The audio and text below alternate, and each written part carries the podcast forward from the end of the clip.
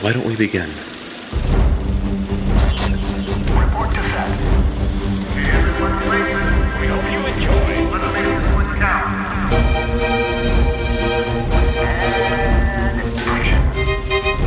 And action. This It's Fresh Hop Cinema. Hello and Merry Christmas, everybody. This is Fresh Hop Cinema, or Happy Hanukkah. whatever you do, happy that thing. This is a craft beer and movie podcast we record every single week. We're based out of Chico, California. Uh, we talk about those two things I just listed. Today is no different, though. Things will be a little bit more Christmassy than usual. Yeah, Which this is I our think, Christmas fun, episode. Because it's a Christmas episode. Uh, which means, once again, we are talking about for the fifth year uh, in a row that this has happened uh, in the movie industry, a Star Wars movie, more or less. I mean, there's other movies that come out, but people see Star Wars.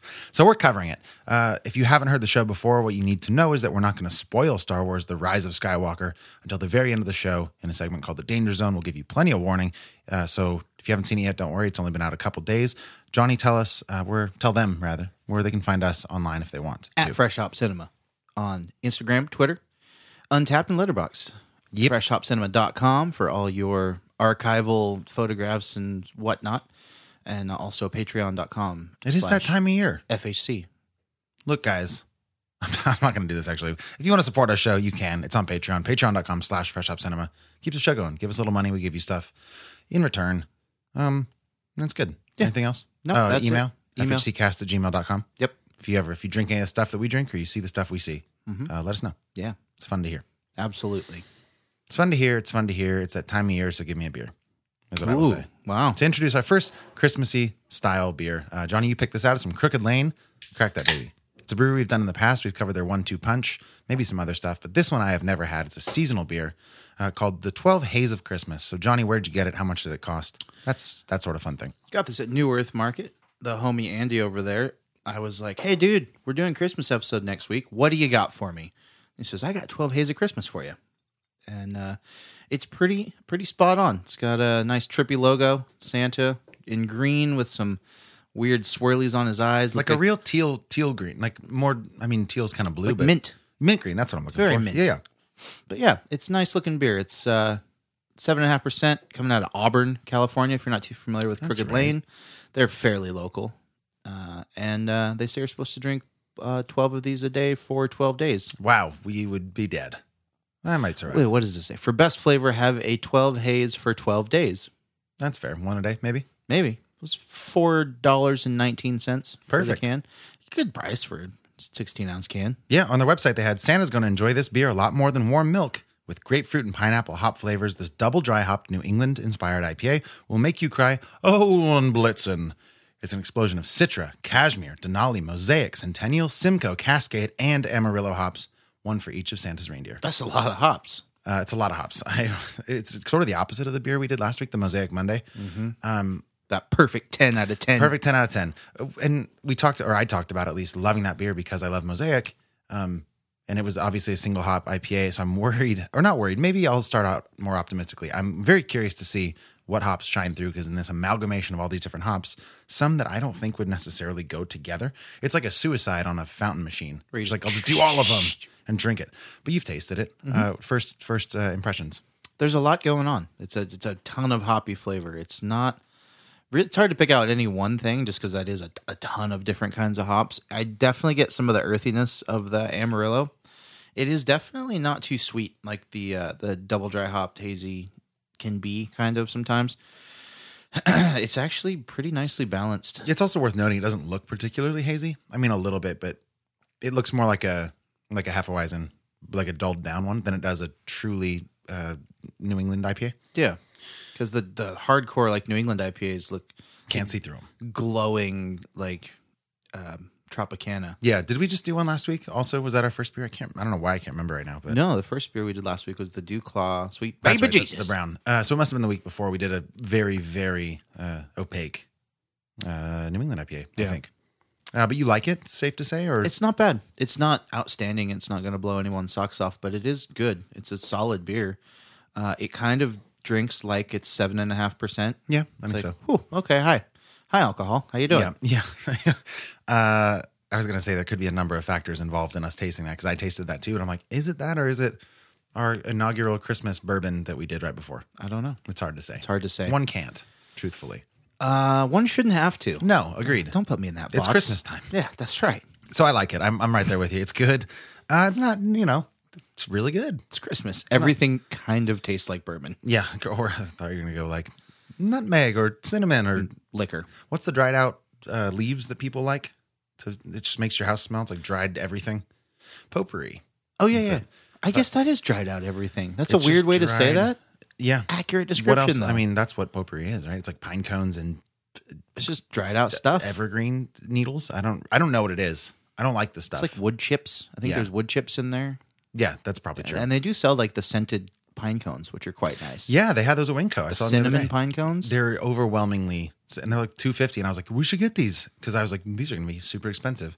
Then I was like, I took it even one step removed. And I was like, these are pine cones. They're everywhere. Yeah. and somebody probably just sprayed them with like some shitty like, aerosol. yeah, like Lysol that smells like cinnamon. It's probably Uh-huh. ant killer spray. It's probably highly carcinogenic. So we didn't buy them. Is the point? Yeah, And I think it ties into my dislike of potpourri. I don't trust it. yeah. You What just- is that that smells like that? sack of dried out stuff? It's weird. It shouldn't smell like that. It should smell like decay, and it doesn't. So I don't. I don't touch. I don't touch the stuff personally. What if it, it smelled piney, like the forest, like what it was? Yeah, I don't know. It needs to smell dirtier than it does for me to really get on board. Well, trees aren't dirty until No, they but hit dirt. dirt. yeah, dirt's dirty. yeah. You know, D- it's the definition of dirtiness. And And the forest always does kind of smell like a little musty. a little musty, like Yeah. earth, because Yeah. you're walking on the earth. and it's all. It doesn't get a lot of sunshine, so it's like it's very almost mildewy, damp. but nice because you're outside. But if you have that smell indoors, it throws off some. Something goes wrong for me. yeah, this forest has a, a heavy nose of terra firma. Of- yeah. it's very strange. Yeah. Um, twelve haze of Christmas. twelve haze of Christmas. good. It's good. it's better than average for me. It's Yeah. not great, um, but I, I'm stoked to drink it. Yeah, for four bucks, it's it's solid. Yeah. Did you Um, say it was a pint can? Yeah, Cool. it's not bad. Like you said, it's it's fine. It's a solid to good. As far as like hazy IPAs go, it's it's middle of the road. I wouldn't say it's outstanding. No, I wish I could find a canning date. I cannot, unfortunately, because I think I, it's always nice to know. But yeah, it better have been recently. yeah, I was gonna say like this is- Christmas. it's in case it doesn't go without saying, it's a seasonal beer. brewed in um, January. Yeah, like Damn the it. mi- the dog days of summer, Mm-hmm. twelve days of Christmas. Uh, all right. Any other things you want to touch on about this beer? Or do you just want to go for it? and Uh, rate it? no, I don't think there's a lot to it, eh, which is surprising because of all the hops in it. I was expecting there to be a little bit more to it, but it is really it's just kind of a straightforward hoppy West Coast. Uh, I'm sorry, East Coast. Yeah. um, But is it like it doesn't I don't re- know. like you said that? And I was like, yep. Yeah. And I had to catch myself like, no, it's an East Coast. They did say it's a New England inspired IPA. I don't know what that means to them because for me, if you're like, we're using uh, whatever nine different hops, it's like that sounds like a West Coast bragging sort Right. of thing. Like we use so many hops in this beer, it's the hoppiest, beeriest beer you've ever beered in your life. I feel like they just put in the haze just to like call it that. Yeah, you can't really be like twelve clears of Christmas, 12. hops of that would have been great. Twelve hops of Christmas, give me that beer. Yeah, That'd be nice. Somebody Well- should do that. twelve hops of hopping. There you go. Yeah, Something. There's Yeah. two better beer names. Yeah, for sure. Just off the cuff. It doesn't really drink like a hazy though. Mm-mm. It's, Eh, yeah, and what I worried about is I think true. I don't really pick out any hop flavors distinctly. I think maybe Centennial's the most aggressive one. yeah, Um, it's a really good base hop. A lot of people use that. Isn't Sierra Nevada like that's their hop? Exclusively. Um, it's a solid hop to make a beer with. It kind of does cover up everything else. yeah. You do get a little bit of the the Amarillo just because it does have that earthy. I'm not kind of familiar enough with Amarillo. I don't think. It tastes like earthy dirt. okay, tastes like Idaho, seven. Yeah. or just the state. just the state. And a lot of dirt. Yeah. Um, yeah, I would have said like I could pick out probably Citra or Mosaic uh, and maybe Centennial, maybe Cascade too. Do you pick out the cashmere? Mm-mm, I've never heard. You had that hop before? No, but I like saying cashmere. It feels very nice. Cashmere. All right, we're rating it out of 10. What you got, Johnny? Uh, it's uh, like a six point It's five. a seven for me. Yeah, it's. We've been doing this too long. Our ratings are We're getting we're getting close. we're Yeah. right in each other's wheelhouse. Uh, that is 12 Haze of Christmas from Crooked Lane Brewing. We got it right here in Chico. If you're listening elsewhere, try to get your hands on it. Um, they are a small enough yet big enough brewery where they will probably hear you if you reach out to them um, and might be able to get you their stuff. You never know. You never know. We're gonna move into flick picks. Um, I didn't write anything down this week. I didn't ask you, is what I'm saying. Do you have anything you want to touch on? Maybe new and fresh and exciting in the movie world? Oh, nothing too new. I did rewatch one of your favorite movies, Yeah, Drive. yeah. Yep. Do you, uh, depending on the week, uh, do you want to go hot and bothered with that, or do you want to talk about it now? Uh, no, I have something else for Hot and Bothered. Okay. So yeah, Let's talk about Drive. just rewatched it and it holds up so well and it's so immediately classic. You got to give me some more. We got to get. We got to establish this for people that don't know. If you don't know what Drive is, get out. Go No, no, back no, and, no. Go back and listen to our Drive episode. We didn't do a Drive episode. we did. No, we didn't. What? I, I would know that Are you sure? because of this. Look at that sick ass poster. How did we not do a Drive episode? We weren't around when that came out. Yeah, we were. What I- year did it come out? So I'm gonna look up Drive. Um, yeah, Mm-hmm. it stars Ryan Gosling, um, and it's by a director whose name I can never pronounce. And this is another reason I remember us not covering it because I didn't have to butcher his name like I'm about to have to Mm-hmm. do. okay, I'm gonna say that his name, the director, is Nicholas Winding Refn, but it's R E F N. Drive came out in 2011. Like I said, it stars Ryan Gosling. It stars uh, Carrie Mulligan. Brian Cranston is in it. Oscar Isaac is in it, which is a nice tie in for today's episode. Ron Perlman, Christina Hendricks, all sorts of people. It's a movie. I, I don't want to steal your flick pick, flick, or your, yeah, feel free Go to talk ahead. About it. Well, it's it, it is one of my favorite movies. It's Mm-hmm. it's on my letterbox top four, um, so it's hard for me not to get excited about it. It's a fantastic movie. Um, Ryan Gosling plays a stunt driver for Hollywood movies that gets entangled by no fault of his own, trying to do some good in a uh, mafia esque scheme involving stolen money from Ron Perlman's character. Um, it's it's very much a slow burn until it's not kind of movie. it's a slow burn, but it carries with it this simmering intensity The whole time. that is just boiling directly underneath the surface, and it is so palpable. It's just viscerally engaging. Like It's- you, it- yeah. you cannot look away. there's there's moments of of extreme beauty in this movie, coupled with extreme uh, visceral just violence, um, which color palette wise make for an, an interesting viewing experience. Yeah. I also think this movie has one of the best soundtracks I've ever heard. Dude, I, I the- listened to it on repeat in college. That was like my go to thing. Mm. Um, there's a song on on the soundtrack called "A Real Human Being," and it, it's played during a sequence where Ryan Gosling and Carrie Mulligan's characters with her son are driving down a uh, an empty canal. Mm-hmm. Just the most. It's just it's a it's an incredible movie. Yes. Uh, front to back, it's it's really close to perfect. And Yeah. Shalina, Shalina had never seen it, and it's one of those ones that's like, it's gonna be recognized as a very important movie of that of our generation, probably. I would say I th- at I least hope that so. at least that time period. Um, Sure. And for people that love movies, that I think it's pretty acknowledged as just being amazingly awesome. Yeah. So, and it's two clicks away on Netflix. which is stupid. Like it, the fact that you can watch this. Not, I mean, not for free if you're paying for Netflix, but I feel like maybe half the people listening have a Netflix account. No, that there's they're like- not paying for. there's like one person that pays for Netflix, and we all use their Yeah, there's just Everyone that's listening right now, we're all using how another Um, Netflix person's is in account. business.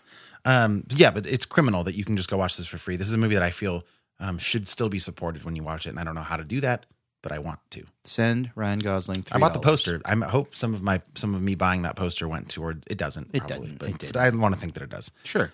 Um, the same director made Only God Forgives two years later, also starring Ryan Gosling. And I've only seen that once. Uh, does that poster look familiar to you? Mm-hmm. I don't remember liking it. I, I think that I disliked it. It's it's a super soft 90 minutes, very short thing, Mm. but kind of the same visceral, sort of neon, dreamy, kind of violent thing. And I didn't love Drive the first time I saw it. I had a friend, Sophie, that turned me on to it back in college. And um, I liked it. And then I watched it again like a year later or something like that. And it was just like, like just the crazy. It's, I love it. I love it so much. Hmm. Yeah, and it so was- I want to revisit Only God Forgives. You should. Yeah, It I was really fun going back and watching it now. That like, not to say that like I'm s- like super intelligent now. You're as so opposed- smart. You know, I'm a lot smarter than I Smartest boy was. I know. and that's saying something. Sure. I've met your friends. um, but just, you know, the way we've been doing this for a while, like trying to look at things critically and trying to be critics and, and formulate decent opinions that people actually want to hear. It affects the way you watch a movie. It does. And, and going back and watching something like that, I feel like I appreciated it a lot more. And that's why I felt like it was worth bringing up because it was, it was a different viewing experience. I think, um, we've watched so many crap movies Fair. that something like that I wish we were around when it came out, but also it's just it's so worth watching. Like it's one of those things if you don't know what to watch on Netflix and you've never seen it or it's been a few years, put it on. Yeah. So you, you- when did you watch this? Like a few days ago? Oh, Well, we recorded Thursday. It was yeah. like Friday or Oh, yeah, Saturday like night. a couple days ago. yeah. I watched it, I think, coincidentally, like maybe two weeks ago. Nice. Just off the cuff, saw it on Netflix. I was like, this, I own it on DVD, and I saw it on Netflix. I was like, oh, that's cool. Yeah. I'll watch it here to boost its numbers. Mm-hmm. My one view. hour two views It's fair. by our powers combined. Right. That's So- Drive. That's Drive. Watch it, please, Watch it. for the love of God. It's a great movie. I had a long night last night and I stayed up uh, and I watched a couple of things. I finished um I finished Aquaman.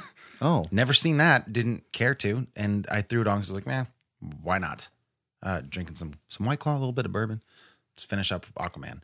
then I, I was tired when I started it, and I figured this will put me to sleep. But I, I pushed through, and then it became like midnight, and then my body was like, oh, we're staying up, so here we go. you Sec- stayed awake too long. Second wind.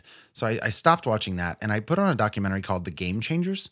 It's on Netflix. Also, it came out in 2018. It uh, is made and narrated by a guy named Louis, uh, I'm going to say Saihoyos. He's a UFC fighter. I was hoping maybe you knew him. I've seen this documentary. Oh, you've seen the documentary? Oh, yeah. Okay. Well, it's all about sort of, um, it's about a couple things, namely diets and about a plant based diet and how we have been misled to believe that uh, not doing that is the best thing for us.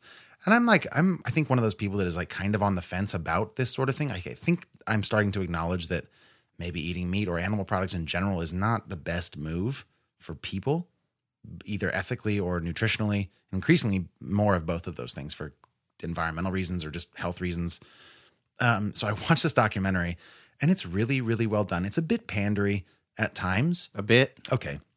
But it's it, like, it's hard to harp on it because it's like, it's as far as documentaries go, does a pretty good job of establishing what it's basing its narrative off of in the movie. It's like, here's they talk to um, PhD scientists and scholars and novelists and not novelists, um, people that write books that are not novels. Writers. Sure, writers.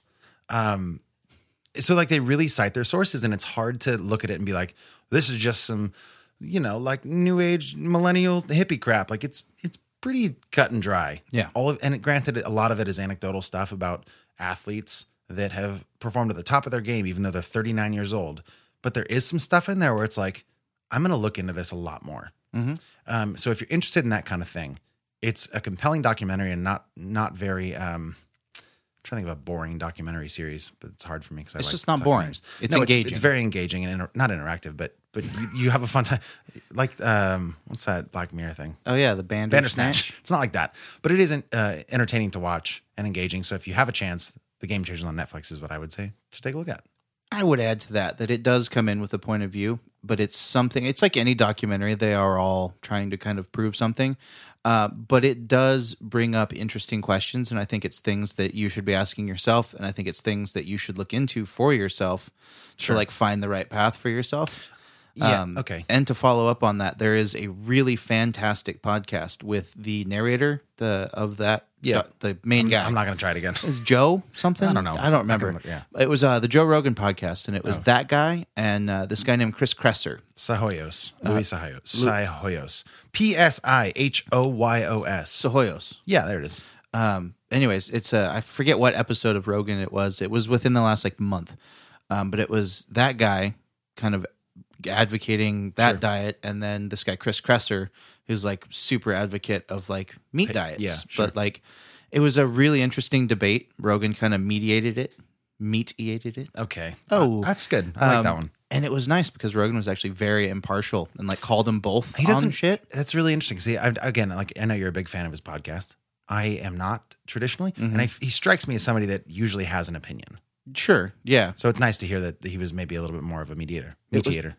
It was definitely a, a fair kind of debate, and uh, the kind of takeaway of it was that they both agreed on a lot more than they thought they were going to, and that it's a lot easier to convince people to eat like ninety percent plant based with like Totally. meat. Yep. And they're both like, if you do that, you'll probably be pretty healthy. So I was like, they came to like a middle ground, and like that totally makes sense to me. Yeah, no, totally. It's it's having somebody come up to you and be like, "Stop eating meat. It's bad." Like, most meat eaters are gonna be like, "This person's insane." Yeah, like all right, bro. But if you're like, "Hey," every now and again, like you should try this and see how you feel. Yeah. Yeah, we did that. We watched that and then we did like plant based meals for like two or three nights a week and it- you feel good. Hmm. You feel different. And it's fun. It's fun that it explores different foods. I, so I really loved. There's a part in this document in the Game Changers where there's a uh, a urologist who has spent his time now sort of um, equating and equating a plant based diet to traditional manliness. Mm-hmm. So he will measure um, the duration and girth of people's erections. Yes. and That was really funny. it was so funny because a lot of this documentary is about sort of um, dismantling this idea of cultural manliness and like men eat meat. It was really interesting that Arnold Schwarzenegger. was It's in super that. interesting. Yeah. It's very compelling if you're somebody that's like, I eat meat so I can be manly.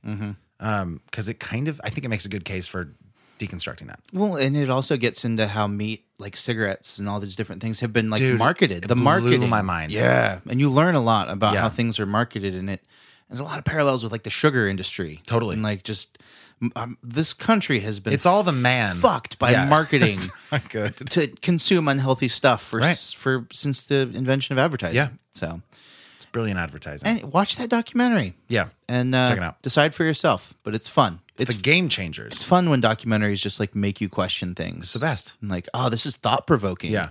I've had a lot of good conversations after watching that. I'll talk about in my bothered the other. Do- so then I kept watching. I finished that one. I was like, I'm still awake. Yep. I'll. Uh, I need to jot it down. So that, that was going to be, but it was a. It's called Shark Waters Extinction. That's Okay. another. You know, you get the idea of just based on the name. Yep. Um. But okay. So Drive for you. The game changes for me. Great flick picks this week. I think. I think Drive was a game changer. If for sure it was. 100%. And game changer m- made me want to drive. Gave me more drive grocery store. to eat There you go. less swine. Bro. Take us to a break, man. All right, we'll be right back. We're going to dive deep into Star Wars, but be not warned because there's no spoilers until the end. Uh, we will be right back. We're going to dive into Star Wars Rise of Skywalker.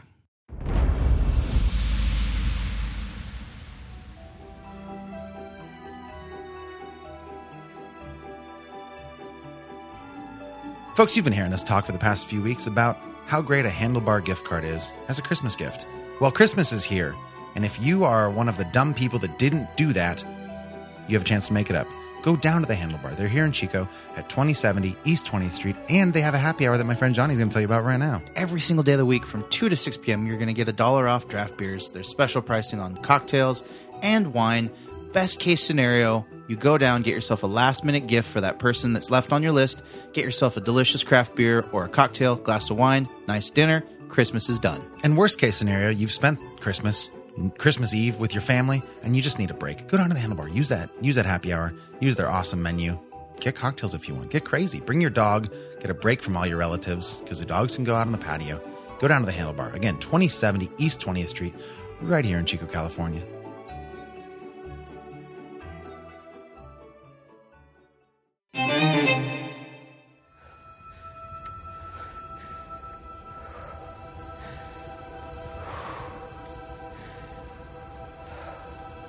We've passed on all we know.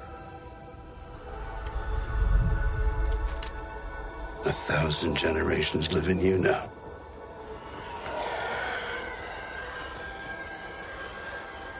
But this is your fight.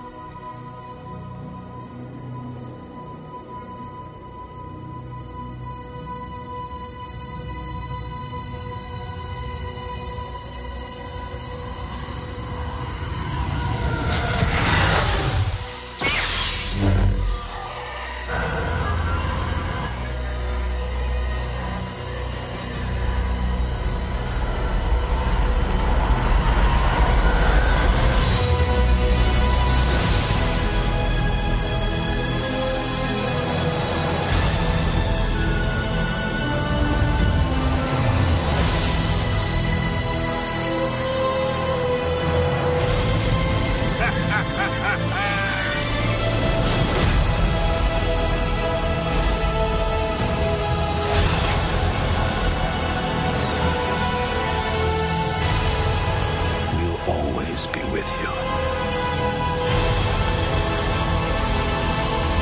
No one's ever really gone.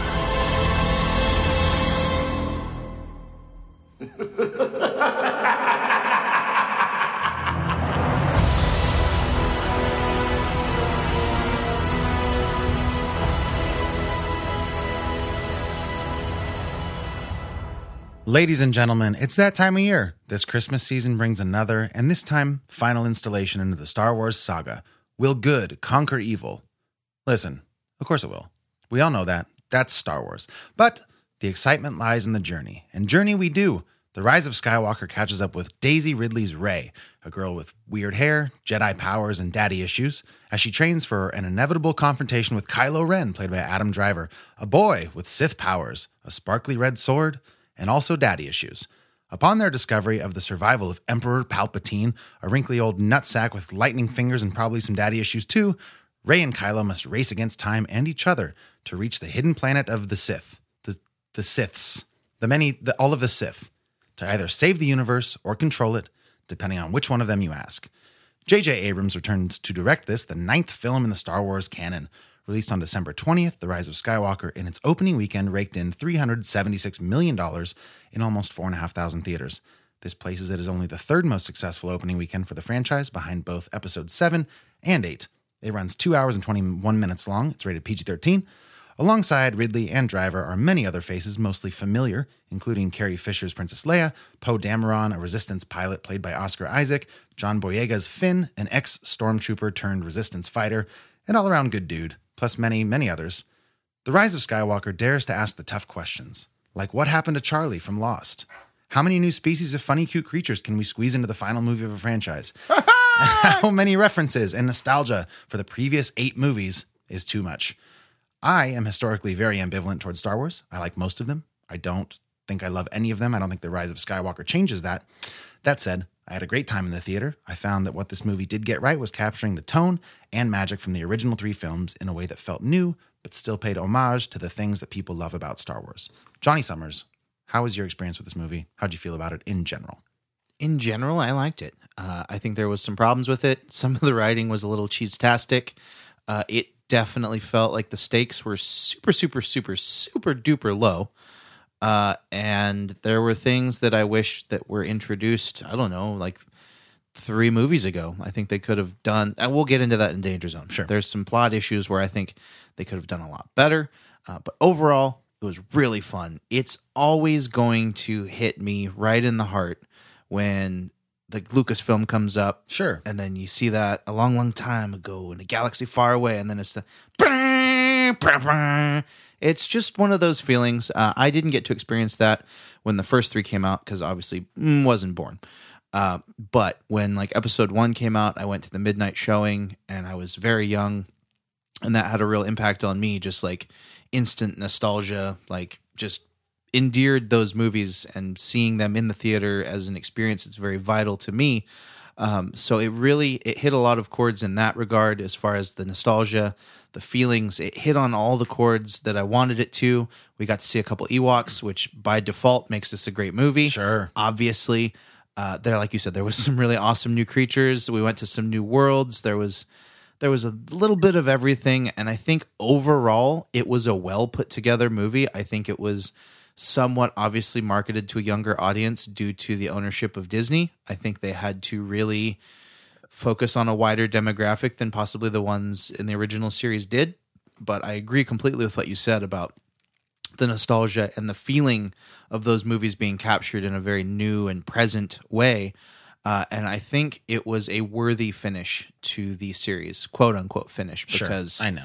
we'll yeah. see. Well, it's it's interesting, I, and also I, I've meant to pose the question. Also, can can we in a in a in a post Mandalorian world, or or maybe even a during Mandalorian world, can we get away with not having a Baby Yoda at least once in this movie? and I guess so. But if that had showed up, people would have lost it. Yeah, Baby Yoda has taken over the world, he has. uh, at least the internet world. He's taken over my world. Fair. Uh, no, I think I think you're on point. Yeah, the, the nostalgia thing. It's a fine fine line that this movie has to toe. It's like they are trying to wrap up a almost 50 year thing. Yeah. Um, so to to see the Death Star in ruins on on wherever they the Ewoks live, uh, Endor. um, and and to see C three PO and and spend a little bit more time with him and R two D two, and still establishing some new characters, but trying to toe that line between um, tying up three lines rather, tying up uh, an existing uh, world, tying up the new story with all these characters that we care about now, and then um, calling it all good altogether is it's a really interesting balancing act. Yeah, it's it's a near impossible task with Yeah. with a movie that's this steeped in, in nostalgia and fan lore and and just rabid fandom uh, for a movie to try and feel old and new at the same time. And I think this movie did pretty much as good as it possibly could. Yeah, I actually, despite maybe what my intro sounded like, I, I did enjoy this. It was fun to go into the theater and watch it. Um, It was so much more enjoyable than The Last Jedi. I, you know, I rewatched The Last Jedi to prep for this. Yeah. Um, because I didn't up until this point, like I didn't really, I don't remember The Force Awakens really. Like I know we got Kylo Ren and Rey for the first time. Yeah. Um, but I didn't really remember their relationship. I've maybe not famously, nobody knows me, but I don't care about Star Wars. Like it's fine. I appreciate it. It's, I didn't grow up with it necessarily. Um, obviously not the original three. So I found myself wanting to really get into this movie. So I rewatched the four, uh, the Last Jedi, directed by Ryan Johnson, by the way. Uh, so I was wrong when I said that the other week. He's the one. He's the guy that did uh, Knives Out, did Brick, a movie that I love and it was definitely different. It was different than the other ones, but you you played a lot more with characters than I recall other Star Wars movies doing. Like I got to know Rey a lot better in The Last Jedi, and you got to know Kylo Ren kind of, but he's still kind of a sniveling, angry. He's just that's his thing. He's like, "Mm, I'm mad at stuff. brooding. Yeah, but he's not. He's just like throwing a tantrum most of the time, which I loved about him in this because you do spend a little bit more time with his character. And there's been this stress put on like, is Ray gonna turn bad? Is Kylo gonna turn good? And and all these factors along the way in the past three movies now have kind of affected that. And I think that the way that that all goes down in this movie is pretty satisfying uh, and believable. I am also with you. There's some stuff that if they had introduced it a little bit earlier, movie wise, I mean, in like other movies, I would have felt more weight to the stakes of everything. That said, as much as you can add in one movie or with the laughter of a bad guy at the end of the last movie, like I think they did what they could. I don't think that this movie all the time felt like, okay, I know for a fact everybody is gonna be okay. There were times like, okay, I, maybe this could catch me off guard Yep. uh, and we'll talk about uh, the reality of that in the danger zone. But ultimately, I think this is a pretty good addition. Of the last three movies, it's certainly my favorite, Me too. Um, and I, th- I think that's the only criteria you can really you can't really compare it to the first three, Yeah. Mm-hmm. or the second three. Like it's it's these three all together, seven, eight, and nine, and I think it was good. I do. Yeah, I do too. I also think all the people, all the main characters in this are at their best in this movie. I think all the best performances of the three movies are in this one, Um, Definitely. so it's good. Yeah, it was good. It was worth a watch. It was a very crowded theater when I went. What time did you go and what day? It was for the 450 showing last night. Ah, yeah, yesterday afternoon, really. That's a Sunday, which is worth noting because Sunday at five o'clock is not typically the most crowded. No. Neither is Monday at noon or eleven fifty, which is when I was going to try to go, but I had to miss it, so we almost had to push this podcast a little bit later because I ended up having to go at like had to go at like twelve forty five because mine got sold out. Yeah. Middle of a Monday. Yeah, it's worth. I mentioned that this is the the third most successful opening weekend um, for these movies, um, which is like The Force Awakens. I think was the number one. It like surpassed Titanic, if I'm not mistaken. It's like the biggest opening. So to say this is only the third is really to say it's still pretty damn successful. Yeah. Um, But still, I think some people were caught off guard. They thought maybe this would be the big finish, and it's maybe not quite that. Yet. Well, time will tell too, Yeah. though, because I mean, it was like you said, sold out on a Monday today. that's true. So it's That's still a good point. Yeah, it's not it's not obviously doing bad. carrying a lot of weight through Yeah. the week.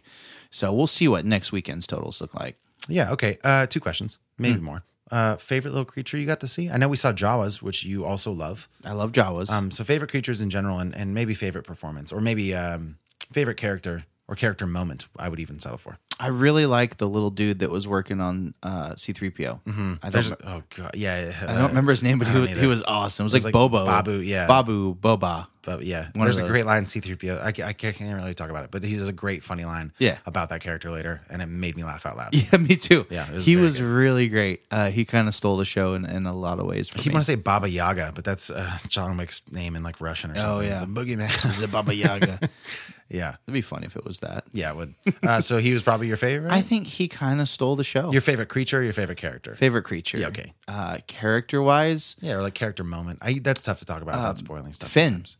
Finn kind of came out of uh, not disgrace, but like he wasn't as important. It seems like in the last movie, and uh, he ended up having a, a kind of a critical role in a few things here. yeah. you know, and Poe. Poe was cool too. So those two, I think, kind of rose from being supporting characters to to prominence. Yeah, you kind of got the feeling um, Oh. in the in the Last Jedi um, that Finn was he seemed dumb to me. Yeah. like there's a scene in the Last Jedi. If you haven't seen it, heads up, um, where he's like speeding a speeder towards a big giant laser cannon.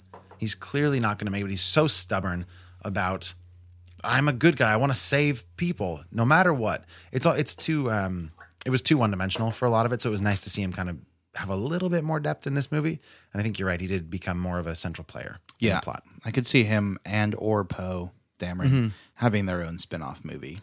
I wouldn't yeah, I wouldn't be Yeah, surprised. like post this movie, you know, that'd be that'd be pretty cool. I mean, there's even a character later on towards the end of the movie that we get hinted at. There might be the, the line with, and I don't think this is giving anything away is one character says, I don't, I don't know where I'm from. And one other character says, well, let's find out. Yeah. And it's almost like money, money, money. Right. sequels. Also, kind of came across as like a weird pickup line. Ugh. I didn't get that at all. Like, hey, come on, girl, But okay. Yeah. let's figure it out. Yeah. That's, uh, I don't love that, but okay. Um, you might be right. I don't know. Uh, you want to rate it or do you want to, you want to keep talking? It's a seven point eight. Okay. That's fine. It doesn't ascend into the eights. It was real good, um, but it, it wasn't like life changing. Yeah. Uh, I think that the Force Awakens might have been a bit stronger Hmm. for me as a movie. Mm-hmm. It had a little bit higher stakes, and there was more drama, and uh, had a bit more just weight to it. I You think. think it had higher stakes? um, Because I'll remind you, my friend, the stakes here is the entire galaxy, essentially. interpersonal stakes is with them. I mean, that's an important movie because Han Solo got killed off in it. Like, In The Force Awakens? yeah, Oh, that's right. Yeah, okay. so kind of uh, high stakes for him. But you could also make the argument that, yeah, it's the highest stakes for him. Um, you could also make the argument that he died to service the stakes of the relationship between Kylo Ren and, and Rey Definitely. later on. So, in a sense, it culminates in this movie. I think there's a certain um, substance that that movie carries with it because it was the first, you know, it was episode eight or seven, Uh, yeah. seven, eight, nine. Yep. Yeah. So Yeah, but would you make the same argument about The Phantom Menace? I love the Phantom Menace, and I don't care who knows it. I don't hate The Phantom Menace. It I- was the yeah. first Star Wars movie I ever got to see the day it was released. Darth Maul, still one of the coolest Star Wars Yeah, villains of all totally. time. Like, yeah, the Gungans were kind of What are whatever. the Gungans? Jar Jar? Jar Jar. Yeah. But I mean, I dug those movies. A lot of the droids in that movie were some of the coolest we've ever seen. That's probably true. Uh, with the, the little circle ones that look like uh, little spiders that they pop Yeah. up. And, I know what those are called. Yeah. I can't think of it. but I So know. if you look back on just like the overall aesthetic and some of the creatures and the battles, like that whole lightsaber battle between Qui Gon Jinn, Obi Wan, and Darth Maul. Classic. Maybe the best lightsaber duel in the whole canon. I actually think you're onto something there because the first three, because of technology, I would guess, the lightsaber battles kind of suck. They weren't the best. there's a lot of staring at each other. Yeah. And there's a lot of like, you could tell like a lot of the budget is like one swing of the lightsaber. Yep. So you did get this moment, and and they could have gone crazy with the Qui Gon, Obi Wan, and Darth Maul fight, Mm-hmm. but they they were smart enough to put these little force fields in between, where it was like building tension. And the moment that Qui Gon Jinn gets killed, and there's that barrier in the way, we're just like, ooh, it's gonna go down. Mm-hmm. Yeah. I mean, you and I both remember exactly how we felt the first time we saw that duel. Yeah. Therefore, that movie is important. Uh, yeah, that's fair. Um, I like the movie. Yeah. But People really don't like Revenge of the Sith. People No. hate that movie. yeah. Yeah. I mean, the, the episode two and three were not not great. Yeah, you remember Samuel L. Jackson was in that? Yeah. That's pretty nuts. You, you remember his name? It was Mace Windu. Uh, yeah, Mace Windu. That's right. What color was his lightsaber? Purple. Hell yeah, it was Yeah, purple. that's you sticks out. By the well, I gotta write down a note for Danger Zone. I have a lightsaber question. okay. Um, okay, well it's a seven for me, man. Um, solid movie. Yeah. Yeah, like I don't care that much. Um, Yeah. it's fine. It was really cool, man. Like I dug it. It was a good Star Wars movie, and that's more than I can say about the last one. So Agreed. It had all of the things a Star Wars movie needs to have. It was tied Mm-hmm. up with a nice ribbon. It had a good ending, a good medal. You know middle, that's true. I'm actually and a kind of good beginning. reevaluating because it is it is do all that stuff. Like I felt really satisfying, Yeah. satisfied with the the way it all worked. Like there's a great there's a bunch of uh, lightsaber battles that I felt really good about. There are and I like the cheesiness. You mentioned that some of the dialogue is a little bit hammy and cheesy. That's ham and cheese sandwich. Yeah. Um, but it works. Like that's that's Star Wars oh kind of 101. Yeah, and there was more practical effects in this one than there has been Yep. in the last two combined. Yep. Mm-hmm. So that added a feel of that that vintage '70s vibe, which is very important.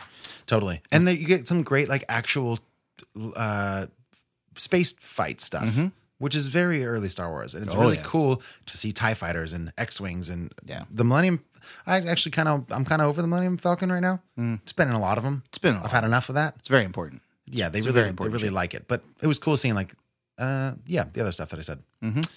Uh, okay, so I'm actually going to change my name. I, I'm going to go to an eight, not a seven. It's an eight. Okay. it's a really well done movie. Wow. yeah, they I did just a good job. I just caped for this movie and it got Yeah. a whole nother point. I think you're right. Yeah, I mean, dude, the the beginning, middle, and end fit well together for Yeah. what it is. It knows what it is, and it plays really well in the sandbox that it has. I Yeah. think it it knocks the Star Wars movie ball out of the park way Yeah. more than the the first two in this trilogy. I think my only other big critique is that it felt it felt very heisty to me, heist movie ish ish. okay, Um, just like lots of there's a there's a whole um there's a whole not a tangent. It's like a main story beat where like there there's a thing they have to find, but they need a thing to find the thing, but they have to go to a person who knows what the thing to find the thing is in the first place. So it's like, well, then we'll go to this system and we'll jump and we'll. d- There's lots of like let's try to catch it before they catch us. Like just constantly on the run, and I don't care as much about you know, playing uh, whatever game that is on the playground. Uh, capture the flag. That's not it, but it's like Tag? kind of like tag, except yeah, it's like tag. I guess I don't know. A lot of running and a lot of like I gotta find this thing. Well, I mean, if you look back, that's kind of what the original series was too, though. They bounce from planet to planet on this quest, and that's Yeah. how they end up at like That's true. Jabba the Hutt's lair, and like, Yep. So I mean, in that way, yeah, that is kind of not, I Mm-hmm. don't know, appealing, but that is also true to form. Sure, and I also love that they revisited like more. There's more force stuff in this. Yes. I love force stuff. Every I've seen plenty of sword fights. I don't care that much. It's cool that they're glowing shiny sticks, but Mm-hmm. give me the force stuff. There's lots of force choking and pushing and pulling, and there's a scene where characters grab a ship with their minds. That or was the- pretty cool. Like that kind of stuff is very tight. Yeah, and that uh, um, uses the CGI and stuff to the full extent of its ability Sure. in this modern Looks age. great. Yeah, like th- you, they can pull that off now to where like you're force holding a spaceship from taking off, Yeah. and it looks believable. Yeah. like that's a good place to be. Yeah, totally. I love I love the intensity with which um, Daisy Ridley and Adam Driver act during that. Like it's funny watching their hands. Like Adam Driver wears a bla- black glove, so Mm-hmm. his is like kind of this shape, and then Daisy Ridley kind of does more of this, and then uh, in like if you watch the old stuff, Luke Skywalker kind of has like a little crook hand thing Mm-hmm. going. Um, so it's funny to watch them like really strain, and just stick their hand out. Yep. Then you're like, oh shit, there's a ship not moving. That's kind of cool. Right? It's a powerful hand. Uh, Yeah, it's a very strong hand. Imagine the grip strength on that girl. Right. Uh, okay, my friend. I didn't feel totally comfortable with that that one. Yeah, I realized after I yeah, said it didn't that. didn't feel great. But okay, She's got force strength. totally. Just saying. Yeah, Why you got to make it dirty? I didn't make it dirty. I just didn't love it. Uh, you want to go to break though? That feels like a good time. yeah, let's take a break. We'll come back. We'll talk about our second and final beer, which is a beer that I brought back from my honeymoon in Norway. It's going to be very fun. It's also a Christmas themed beer. So if you're like, hey guys, what about Christmas? Shut up. Christmas is coming right at you. Well, chocolate salty Christmas balls, Santa Claus. I'm a thirsty boy. Let me, uh, we'll, we'll keep it, but I'm going to try again. I was not ready for that. Hey, everybody, welcome back. This is, we're going to drink a beer now. Oh God, I like my first one better. this is a beer that I brought back from Norway. we're Go ahead. editing Oh. nothing. No, we're not changing any of that. It was Cold. cold. This beer is cold. it is. actually. Yes. Chocolate salty Christmas balls. Yeah, I brought back two imperial stouts from Norway. They're both Christmas themed, um, so we'll do the other one next year. Oh my God. And I was trying to decide before I picked it out. I was like, which one's going to age better? But they're both imperial stouts. They're both ten percent. They're both the same year, so I just figured it was arbitrary. This one happened to have Santa Claus on it, um, and it's by a, it's a brewery that we've done one other time because I brought back another one of their beers, and that brewery is Servicium. I can't believe I messed that up. Servicium. I think that's what it would be. Servicium, right? It's on your paper. I don't know. I'm going to say Servicium. Cervisium. Sure. They're from Oslo, Norway. That's uh, southern Norway. Again, it's uh, chocolate salty Christmas balls. It's an imperial stout, 10%. And they say this a tribute beer to Chef from South Park. This stout is brewed with a hint of salt, cinnamon, maple, and caramel. Not cinnamon, maple. Those are two different things. Cinnamon, maple, and caramel. It's creamy and sweet with notes of lots of dark malts, dried fruit, herbs, and chocolate. I don't watch South Park. I'm not aware of the reference. I don't. I looked him up. He doesn't look like anything on this can. I'll tell you that. That's not a real thing. That's a monster creature uh, with weird teeth, and there's a beat up hostage looking Santa Claus. It's very disturbing. Uh, can I don't love it. Although I, like am, it. I know you do. I am going to read what's on it. First of all, keep the can out of the light. It kind of reminds no. Uh, he hates being he hates bright light, especially sunlight. It'll kill him. Second, don't give him any imperial stout, not even to drink. But the most important rule, the rule you can never forget, no matter how much he cries, no matter how much he begs, never drink him after midnight. And I don't know who that's a reference to. I guess maybe this weird looking dude, right?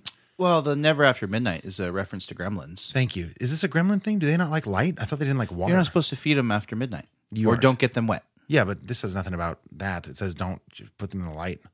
We should post. We're gonna obviously we post pictures of this stuff on Instagram. So uh, when we post this, which will be by the time you hear this, um, look at this creature on the can. Let us know what you think it is. It's not not a gremlin, but like it's not a somewhere- gremlin. though. Somewhere between a gremlin and a cockroach. Yeah, it's not good. It's not good looking. But that's not to say that the beer itself isn't good tasting. You've tasted it. Is it good? Well, good's a spectrum. of It's a word. Christmas. What you want me to have mercy? Which, I mean, you know, just it's Christmas. Yeah. I mean, whatever you want from that. you know, in my family on Christmas, the beatings are just more severe. Good for you, man. So you don't like it? Is that what I'm getting? It's not great. Is it good? You, don't- you can use your own words. I don't have to ask you questions. What do you think of it? Especially dumb questions like that. But is it this? Is it this? what is it? Uh, it's not ideal. In what way? Uh, it's just a little just bland and unenjoyable. That sucks. That sounds actually really bad. Not not even a little okay. It's like, mm, it's okay. It's, fine, It's fine, like fine. I have questions. it's like a chocolate cake that's not done cooking. Ugh, that's horrible. Well, it might be okay. Here's my questions. I have questions about the following things. You can infer the questions, answer them however you like. Here's things I want to know: viscosity, uh, booziness, chocolatiness, holiday spiciness, uh, and mouthfeel. You have to remember all those now. I've got most of them. Number one, viscosity, it's there like it's you. That's exactly as thick as you want. I guess it kind of ties into mouthfeel. for this beer. It's adequate. Okay, Yep. I'm gonna. I need to taste it once too because I want to know what you're talking about. You say more real fast. Um, yeah, it's viscous enough, but it's just it's got too much of like a stone fruity, like date uh, raisiny thing happening, and it finishes kind of sharp and tinny, little little metallic. Um, yeah, it does, but I don't not like that. I think it's actually really good. Meh, You're just not about that. meh. I do think this maybe shouldn't have been bragging about salt, cinnamon, maple, and caramel. It maybe should have been bragging about what you're saying, like a little bit leathery, tobacco-y, figgy If- pudding, figgy pudding. If I had to guess, this would have been closer to like uh, like a fruitcake Yes, than anything. yes, Yeah. I don't. Uh, well, okay. Second question was, um, damn you. Uh, it was uh, what was it? Um, I don't know. chocolatiness was one of them. I know that. Not very medium. Yeah, I It's- don't get much of that. No, Um, mouthfeel. How about carbonation wise? for a stout, it's good. It's fine, right? Yeah, it's a, a good to acceptable level of carbonation. No, it's good. Uh, everything else is problematic, though. I so I think it's problematic in marketing only. I think this is a fine beer. I think it's above fine actually. No, objectively. So so why do you think that? What's what's wrong with it objectively? objectively, it's just too like that raisiny date mouthfeel and taste. Yeah, it distracts from everything that it's supposed to be. I don't get like any rich chocolatey notes. It's not roasty. Um, it's fruity. It really does taste like a little sweet and a little fruity. What did you think of the narwhal with the currants Didn't like it. from Sierra Nevada? Not a fan. I didn't like that either, but I don't like black currant. I don't know who's drinking that. I don't know who loves black currant. I don't know why they made that beer. Nobody wanted that. Um, so that was gross, but this isn't nearly that fruity. It's not nearly that acidic or biting It to even me. smells fruity. Like it's got a Yeah, weird it's nose got. to it. I, there is actually one particular flavor though. I drink it right at the end. I can't quite place it, but it's not. Um, it's not super off-putting to me. And I think this might come down to personal preference. yeah. That's my prediction with this beer is that for the next however long we talk about it, we're gonna differentiate only because we have different not expectations, actually yes expectations, but also enjoyment levels of these flavors. Yeah. And I don't think that it's a bad beer. I think that it's marketed wrong or- or described wrong. I think the marketing is great. I think gonna- it's described wrong. It's not that good. I'm gonna just go ahead and say firm and across the board it's not that good.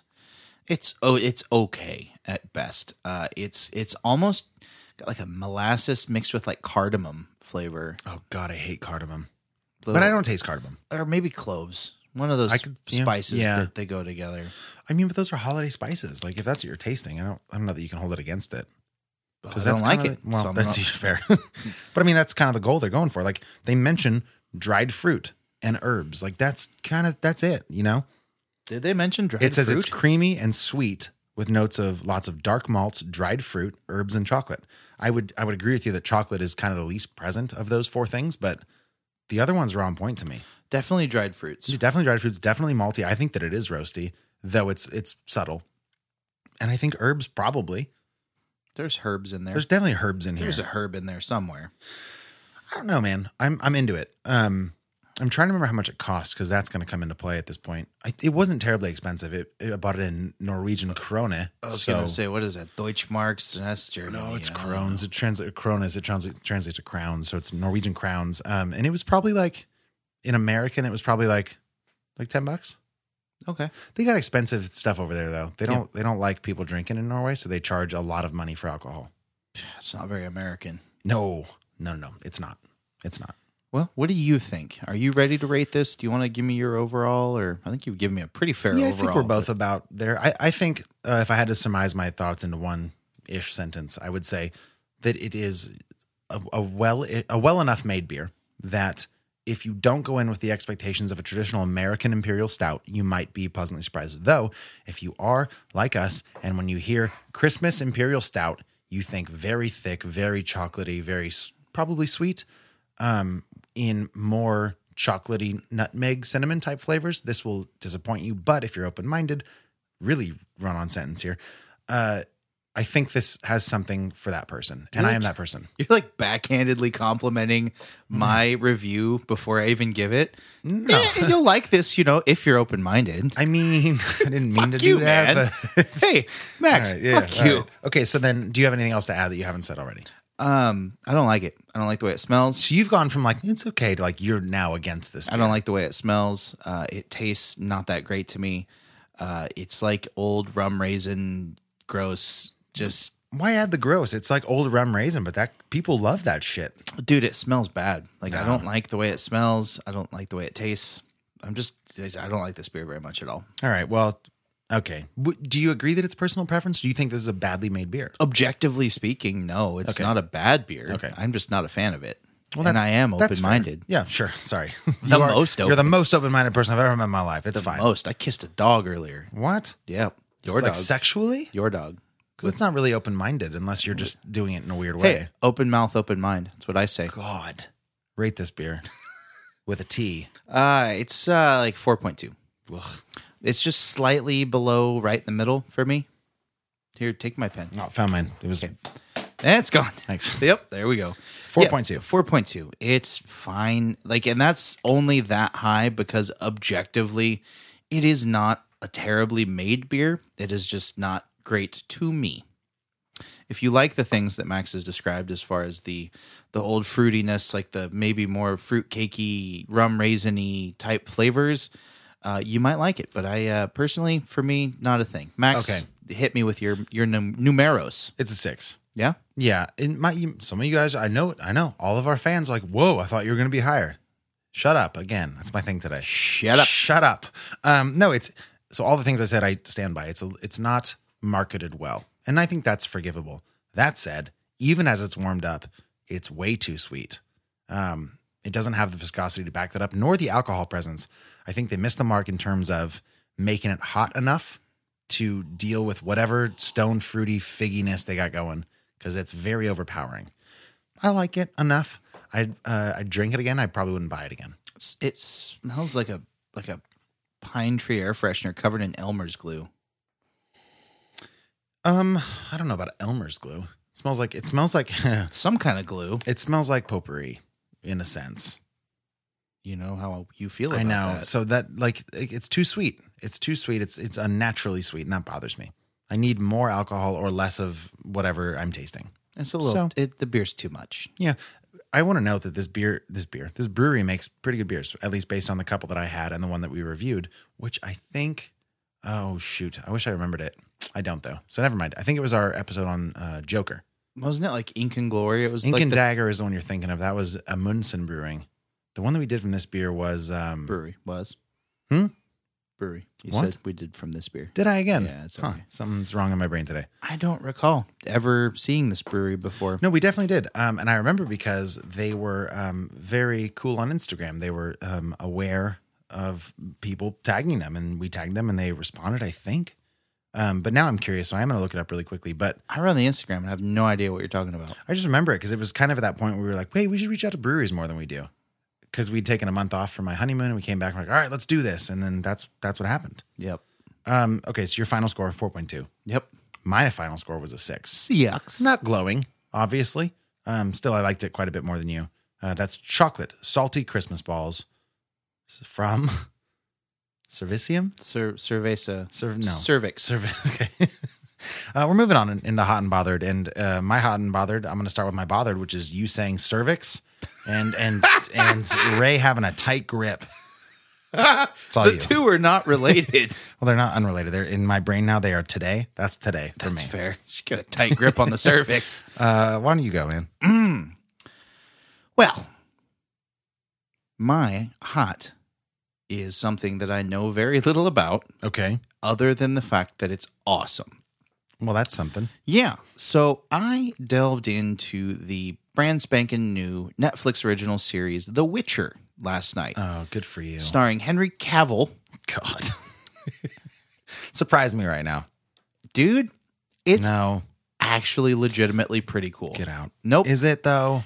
it really is. Have you? Okay, so backstory. Backstory. Uh, Witcher is a game. Yep. Uh, have you played it? Have you I played have- any of them? I've played one of them for like an hour. Okay, so you're not going in with like, I love The Witcher so much. This is going to be the best, no matter if it is or not. No, I went in with the expectation of I love fantasy. I love high fantasy with wizards and magic and monsters Marijuana. and and also marijuana. Because of high. Exactly. What does high fantasy mean? I've never known that. Um, they're like high fantasy is like full immersion into like a, the alternate universe it's taking place in. What's like low fantasy? I, I don't know. There's a there's a differentiation that takes place, and I'm not fully versed in in enough lore to know that. But I know that high fantasy is like fully in that. I think maybe like not would be like um oh the movie uh, Atreyu help me uh, Never Ending Story where like some of it's based in reality Oh, okay. you know sure I, I, I don't know but either way high fantasy is like lord of the rings Yeah, sure. you've got you know all those classic Game of Thrones. game of thrones is high fantasy where there's just completely different species it's a suspension completely of the reality as you know it Fair. Hey, let me cut you off just real fast because I was wrong. I want to mention this. Um, it was not something we covered. S- Servicium was not a brewery we covered on our show. It's a brewery that you did tag on Instagram. Uh, it's a beer that I drank when I was in Norway. Uh, I drank Jungle Juice, which was very good. Okay. that makes sense. You don't remember that, obviously. Um, but they did, I think, uh, jump in or like it or something. And it was a really good beer. I enjoyed it. i think you were just excited about the beer i don't think they liked shit bro Mm, I'm gonna have to find that out. But pretty okay, sure. continue. but anyways, I went into The Witcher with the expectation of, first of all, I wasn't gonna watch it, but then um, I'm pretty active on Reddit, yeah, sure. and Reddit is notoriously like the the front page of the internet, meaning that like if something's bad, it's gonna get Shows up there. skewered Yeah.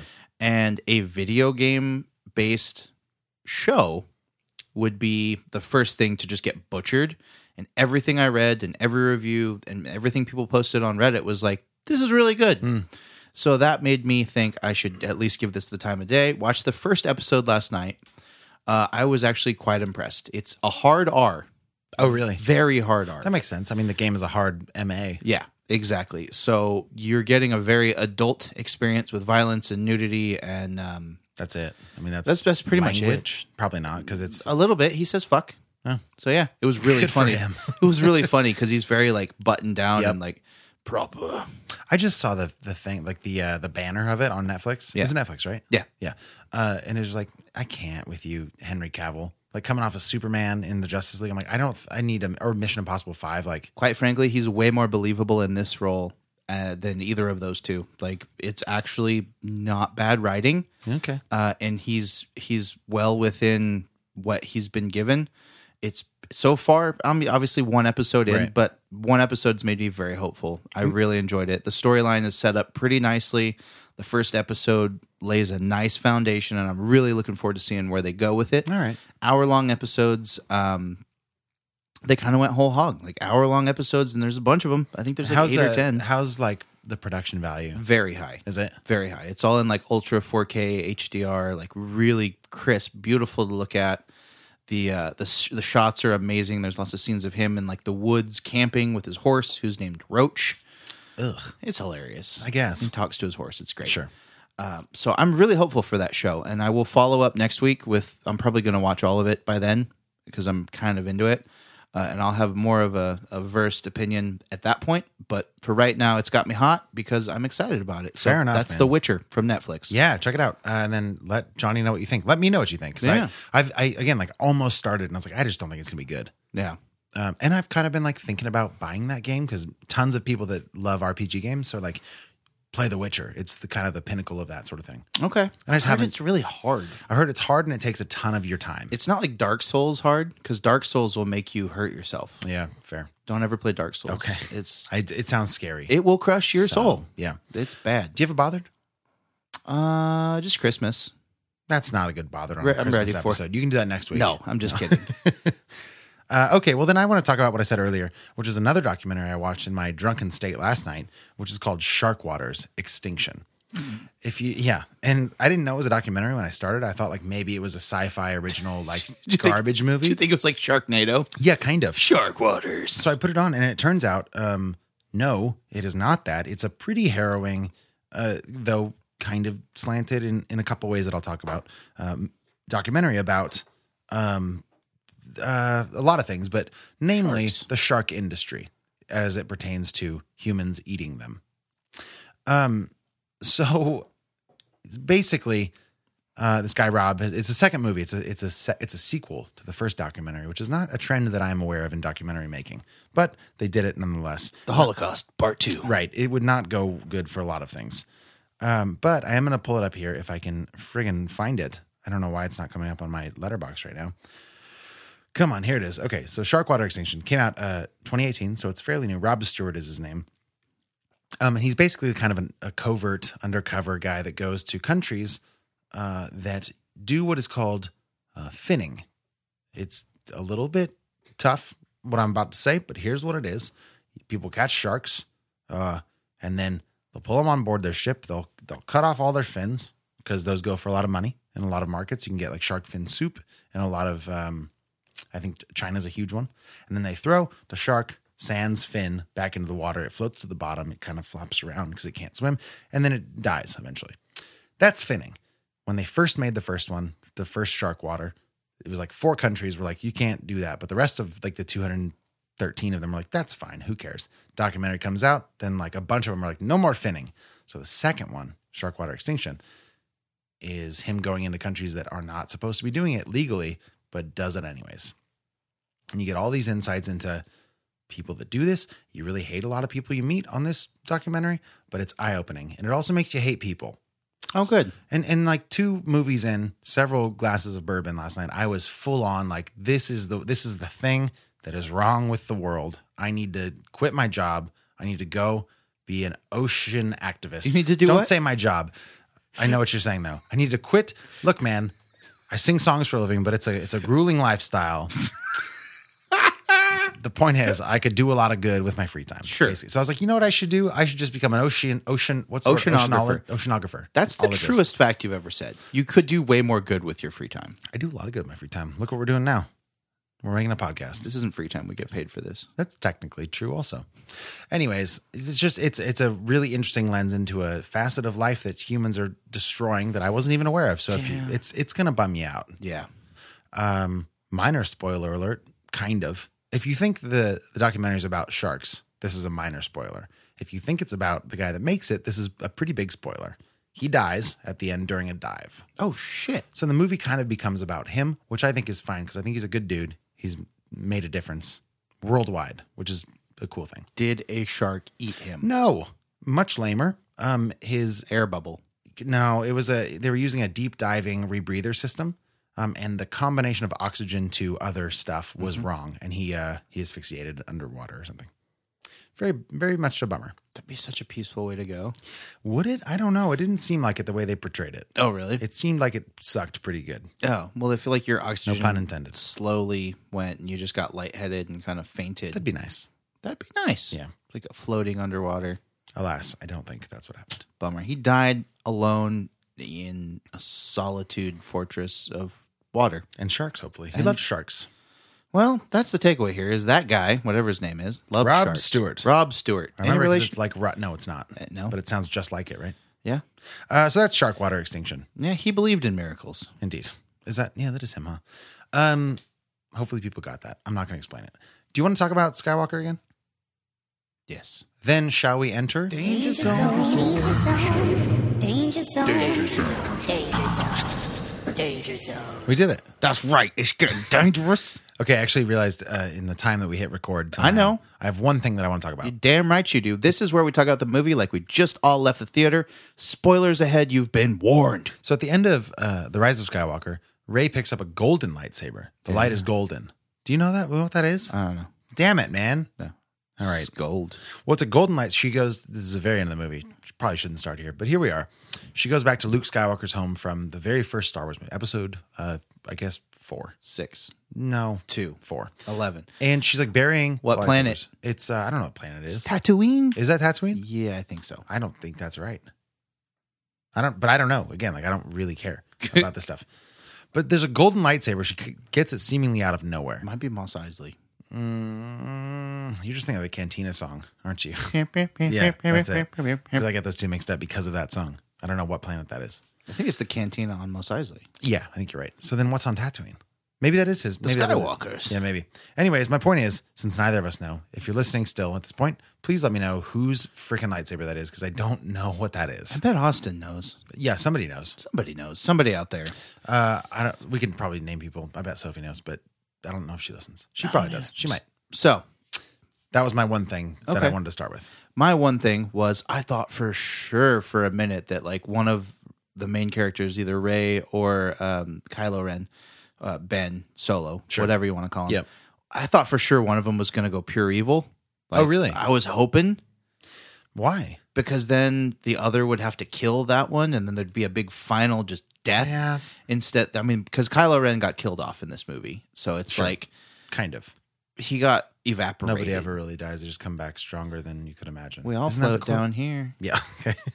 That's my like. Do people die? Like nobody dies. I guess they evaporate into their clothing, and then it's like, Or they "Here, just get- I'm now back as a hologram. Or Or they just get CGI'd Yeah. into a whole movie. Right. Carrie Fisher. was so she that Oh yeah, she was dead long before this was movie. she because Oh that was very convincing CGI thing. 'cause I didn't feel like that was a CGI human. hundred percent CGI'd Wow, into this interesting. movie. Wow. Yeah. Wow. Wow. Wow. Wow. Wow.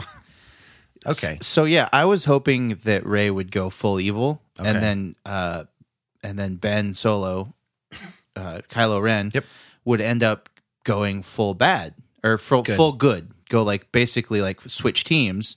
They both switch teams, and then Kylo Ren has to kill Ray to save the universe, and then is Sure. also like a Jedi now.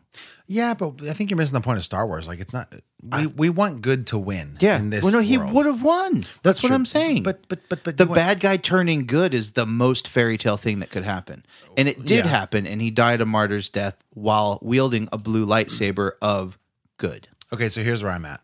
I think that all of the Star Wars movies, with respect to how it end, how they all end for their main character, have uh, come around to the bad guy being good, namely Anakin Skywalker, Darth Vader. Yeah. bad for a lot of them, for all three, and then all the next basically three after that. But he turns it around at the very end. I think it's cool that Ray almost goes bad, but doesn't. She's like finally fulfilling that. And I I think it's the only way it could have been done. I just I thought it could have been done different and it would have been interesting, but it worked the way they did it. I liked that uh, Kylo Ren's character. I'm going to call him Ben Solo Okay. because that's kind of the He's way he- transitioned now into a Yeah. good guy because he throws away his lightsaber. yeah, he pretty much abandons the dark It's- side. that was a cool thing. That was the exact same scene that happened with him and his dad, Han Solo, uh, on that bridge before he kills Han Solo. Yeah. They have the same conversation. This time in this movie, he throws away his sparkly sword, his red sparkle, his red sparkly sword. Mm-hmm. which is real cool. yeah, I don't get it. I, w- I wish. Why is it so crackly? Do you know? They're all crackly. No, no. This one's like. Oh, yeah. There's like. and This is like. It's more Volatile. volatile. batter, Uh, I guess. It's less controlled. The Okay. force is more, or the, the dark side's more volatile. Yeah. Okay. Sure. But even other like Sith lords have had steady streams of photons. That just goes to show you how So- unstable. And why does he have a cross guard? Why does he get that? Like, you know how many times in this movie his hilt saved him? Yeah. It's like, it's like, Yeah, Seems 'cause- like more Jedi should have had their hands cut Because off. like Luke Skywalker lost his hand. Oh, that's fair. Darth Vader cut it off, and they're like, Psh, design flaw. Yeah, that's probably true. Makes sense, right? They learned. Did he have? Did he, was he missing a hand in the movies here? Uh, like when he comes back as old him? I don't think so. Well, what's up with that? Do you get like a prosthetic hand? Well, you're dead, so you probably in the spirit realm are made whole. No, he wasn't dead.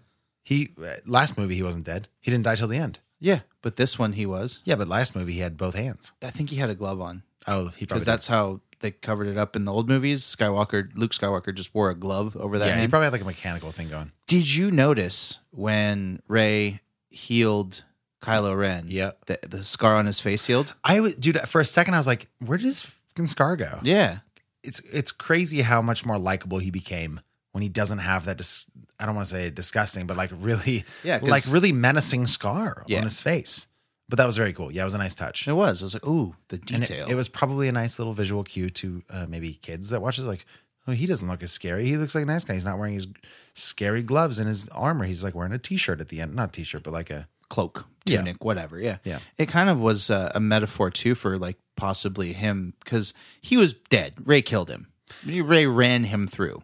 Like he was toast. okay, sure. And so it's kind of metaphorical that like maybe by her healing him, she healed more than just his physicality. Like there was a mending of his his neural way of thinking, you know, Sure, and then I- like because he kind of broke good after that. Like he wasn't the same. Yeah, I'll go with that. I don't agree, but I like where your head's at. How can you not agree? That's what happened. because Mm. that doesn't that's not what changes him what changes him is his dad showing up and finally like really having that conversation but that was after Yeah. she basically brought him back that's what i'm to life. saying yeah like i think he definitely realized it that was the impetus like he, Sure. he had to lose like he wasn't well i the think it was alpha. like it was like him losing his mother then him getting s- stabbed and brought back and like oh this this girl is not my mortal enemy although i don't think he ever really thought that he was like i can always turn her yeah Uh, and then he finally loses though kind of unfair like if that had happened the other way around i'd be like you stabbed her in the back basically mm-hmm.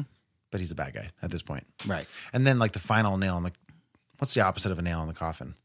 The final pulling of the nail in the in the dark side coffin is his dad showing up and be like, you know what you have to do. Throw that thing out of here. yeah And then just show up and fight a bunch of people with no weapon. Yeah. Mm-hmm. Bring nothing for some reason. That seems like an oversight to me. yeah If you're gonna show up to uh, the Sith land, bring a stick Bring something. like at one point Ray like does her forcing and pulls a stick into her hand, which I didn't I guess know was possible. You only see that happen with lightsabers. When yeah, she's but they can training. move other stuff Yeah, I though. don't yeah, that's true.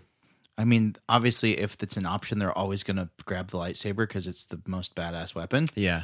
but like if Yeah. you have to i guess you could just grab like a brick I really, yeah, I really like the tie-in when because it's established that they can kind of like uh, interact through their visions. Mm-hmm. So there's a point where she like puts her saber behind her back and he pulls it out. that was cool That was tight. Yeah. It's like, oh, that's why she brought two because they can now He do this could- thing. Yeah, like pass each other stuff like Pretty cool. mentally. That Yeah. was pretty sick. I'd like Yeah. to see that explored more. Totally. I liked that though. Uh, so we talked a bit about stakes, and I Yesh. think my whole point with the stakes thing is, uh, we're like we said, we've all seen the movie. We're walking out now. Um, the whole last, what is it? Last Republic or what? What's it called? Good, good or bad. The bad guys with all the the ships. The and- final order. the final or order. that's actually the the th- launching of the ships. I think it's the first order is the bad guys no, the first order were what like Kylo Ren was leading. when he killed Snake. Snape. Snape. Yeah, Snoke. yeah, yeah. Snoke. S- whatever. Snape. Professor Snape. When Yeah. he Mm-hmm. murders Snape, the Dark Lord comes back and gives him his scar. Yeah. That'd be a fun exact- spin-off. It would be. But no, so his first order was Snoke. Yeah. Okay. And so Palpatine's been assembling the, final final, order. order. Okay. The end all be all. God. Okay. Um so my whole thing with stakes was we see this giant army that's got like the most battle star destroyer things with world ending explosive cannons. Yeah. And there's thousands of them. yeah. Like that looks like they can pretty much fuck up the whole universe. They, like, yeah, that was the plan. you guys are going to just surrender. Uh, so my whole thing was they have this massively overpowered enemy army. I think it would have been really cool for that to be like the through plot of like all three of these movies, or even like the last one into this one, because it felt like almost like a disservice to the the power of that and the stakes of this movie for that army to be around for like an hour and twenty minutes.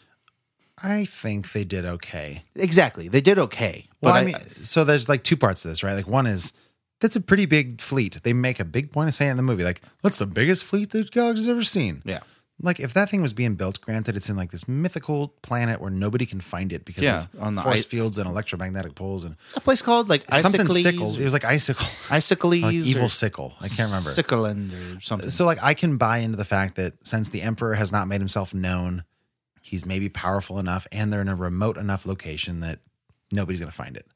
The problem that might be a little bit tougher where it, I think they dealt with it well, but if they hadn't like the very strong fleet, they're going to wreck stuff. But they made this planet where like stuff doesn't work. They, the fleet is not effective basically until they leave that area. yeah. And I think that was the best way you could do it. Yeah, like I said, they they handled it okay, but it would have been really cool to have like the last two movies be dealing with this problem. Or like at least aware of it. Yeah, exactly. It could have been like teased.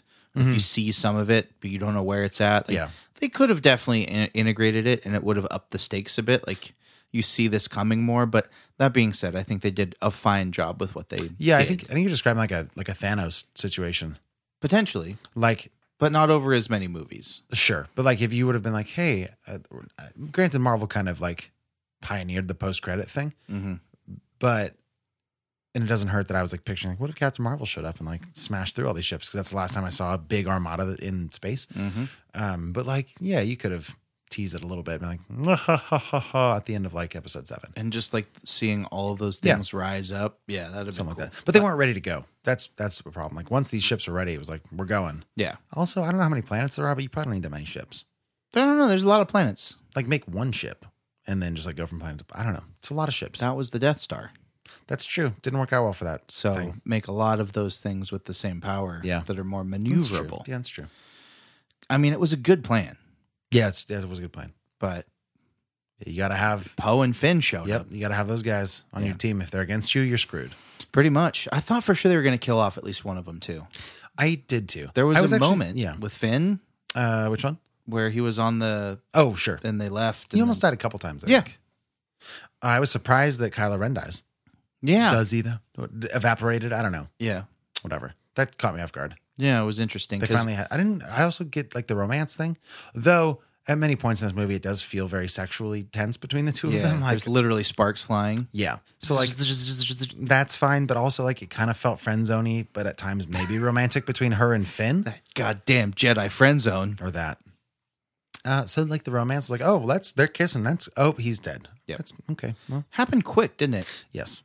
And also, his death was a little anticlimactic. Like, so was their final battle. I really wanted her to electrify the Emperor. yeah, And she's just like, I'm on the Jedi. And he's like, I'm on the Sith. Dead. yeah. I don't know. That was a little. I don't. It was fine. Yeah.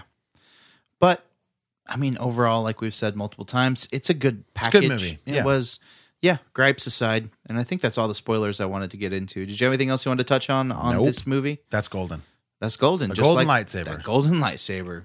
All right. So- Well, let's rip, bro. Deal. That's Johnny Summers. I'm. mm, Go ahead. That'd be great. You always let me. I'm always worried that you're gonna not let me say the thing about Bailey.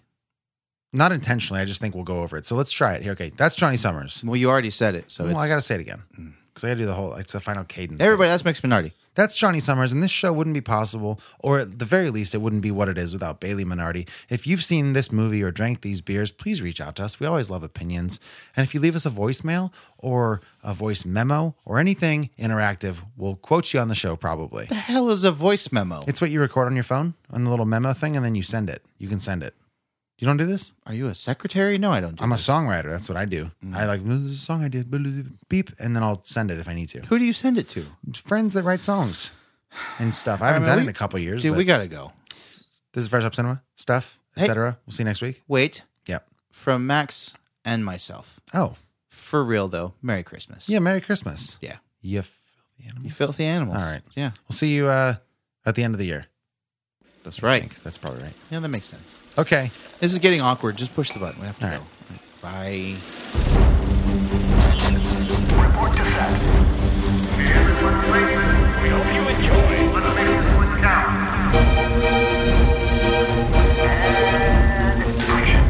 And action. This is Fresh Hop Cinema.